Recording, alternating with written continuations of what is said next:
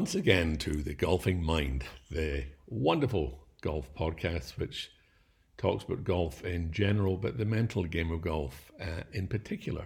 Uh, my name is Robin Sieger. I'm your host, as always. I'm the author of a number of books on the mental game of golf, including the best selling book, Silent Mind Golf. I've always been fascinated with how the way we think impacts on the way we perform.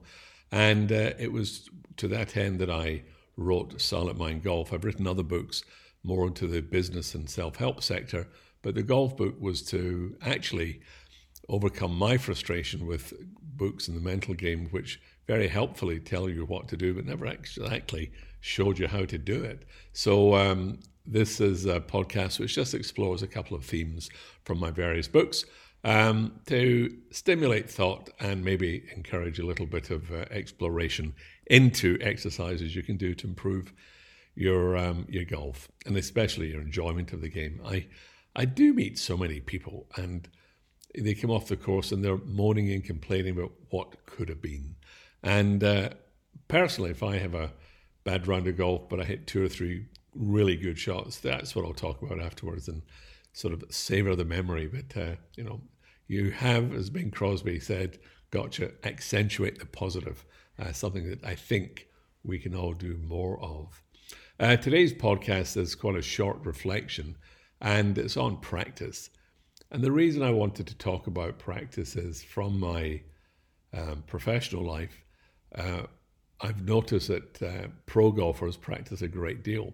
And there's a reason for that is they need to get as close to perfect or their own version of perfect as possible when they're going into competition. So that just makes good sense to us all. Um, but to amateur golfers, we don't practice. No, before you protest and say, but wait, I do. You may well go to the range 20 minutes before your tee off time and hit some balls. I don't doubt that. And occasionally you may go out and just hit balls. And I don't dispute that. But what I'd argue is that you're just hitting balls. You're not practicing. You're hitting balls to see how many good shots you hit, and you probably don't have any distinct swing thought that you're really working on in a very sort of a determined manner. So, from my point of view, um, there's a lot of people who hit balls and they don't practice. So, what I'd like to suggest today is the following is that if you're going to go and practice, pick a length of time you're going to practice for, not a number of balls you're going to hit. I would much rather see you spend 30 minutes on the range and hit 20 balls, having given each ball not only your full attention, but treating it as though you are in actual competition play. I'd like you to step up to it, go through your pre shot routine, and have one and maybe two distinct swing thoughts um, for your uh, swing. Because what I've seen happen with a lot of golfers is they they can't get their driver out fast enough. It's great. You see these guys, they get out their wedge or their nine iron, hit two or three shots, maybe hit a five iron or a three wood. The next thing they're teeing up, they've got out the big club and they're absolutely giving it a thrash.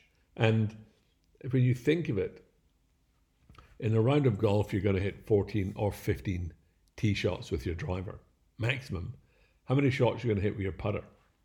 How many shots you're you going to hit with your wedge? How many shots you're you going to hit with your nine or eight iron? A lot, probably more than you might hit tee shots. But we seem to want to just step up and give that ball a good old thrashing. So when you go to the range, I would suggest that you hit fewer balls, but hit them with great, uh, a great degree of uh, intensity or attention, and treat every shot. I remember talking to a fellow who said he had a, he won a prize to play a round of golf with. Uh, I think it was Gary Player, and he said that uh, he was very cordial on the golf course, and they were talking about all sorts of things. But every time that player got up to his ball, he a switch went on, and he wasn't talking he was ignoring everything around him and he was hitting the shot as though this guy said he was in the last few holes of the Open Championship with the lead. And it, what you practice, you repeat. You know, there's an old saying, what you practice, you do. And if you go to the range and you practice just hitting balls, when you get on the golf course, guess what? You're going to just be hitting balls. You're not going to be taking carefully measured and um, assessed golf swings. The other area I'd like you to think about is your putting. I think if you're spending 20 minutes on the driving range, you're probably spending 20 seconds on the putting green. And most people go on the practice putting green with just one idea. And that idea is to get the speed of the greens and to get a feel for their stroke. And that's it. And yet, when you um, look at what professionals do, they're spending hours upon hours upon hours on the putting green. And some of them make themselves sink 100 consecutive three footers before they allow themselves to go home for the evening. And if they get to 90, one, two, and they miss the 93rd shot, they go back to number one. So not only are they practicing with purpose and practicing meaningfully, but they're creating what I call a sense of reality. They're creating real pressure. And I think that is a fantastic thing to do. When you create a sense of sort of, what's the word I'm looking for? You, you're creating a sense of authenticity. An alien concept to it, something you've done uh, many, many times before. I've played with um, some amateur golfers, or what I call weekend warriors, who don't really practice. And when they have a difficult shot, they uh, you can see their backswing getting faster and shorter. You can see them taking more and more and more practice swings than they ever normally take because they're in a situation with which they don't really have a go-to routine. And that is the reason why often I've seen on the range uh, a number of pros practicing their pre shot routine, not on every shot, but they have a pre shot routine. And most amateur golfers don't. They just don't. But what does a pre shot routine do? It gets you settled, it gives you a sense of familiarity. It's like putting your pants on in the morning. They've done it so often, it becomes automatic.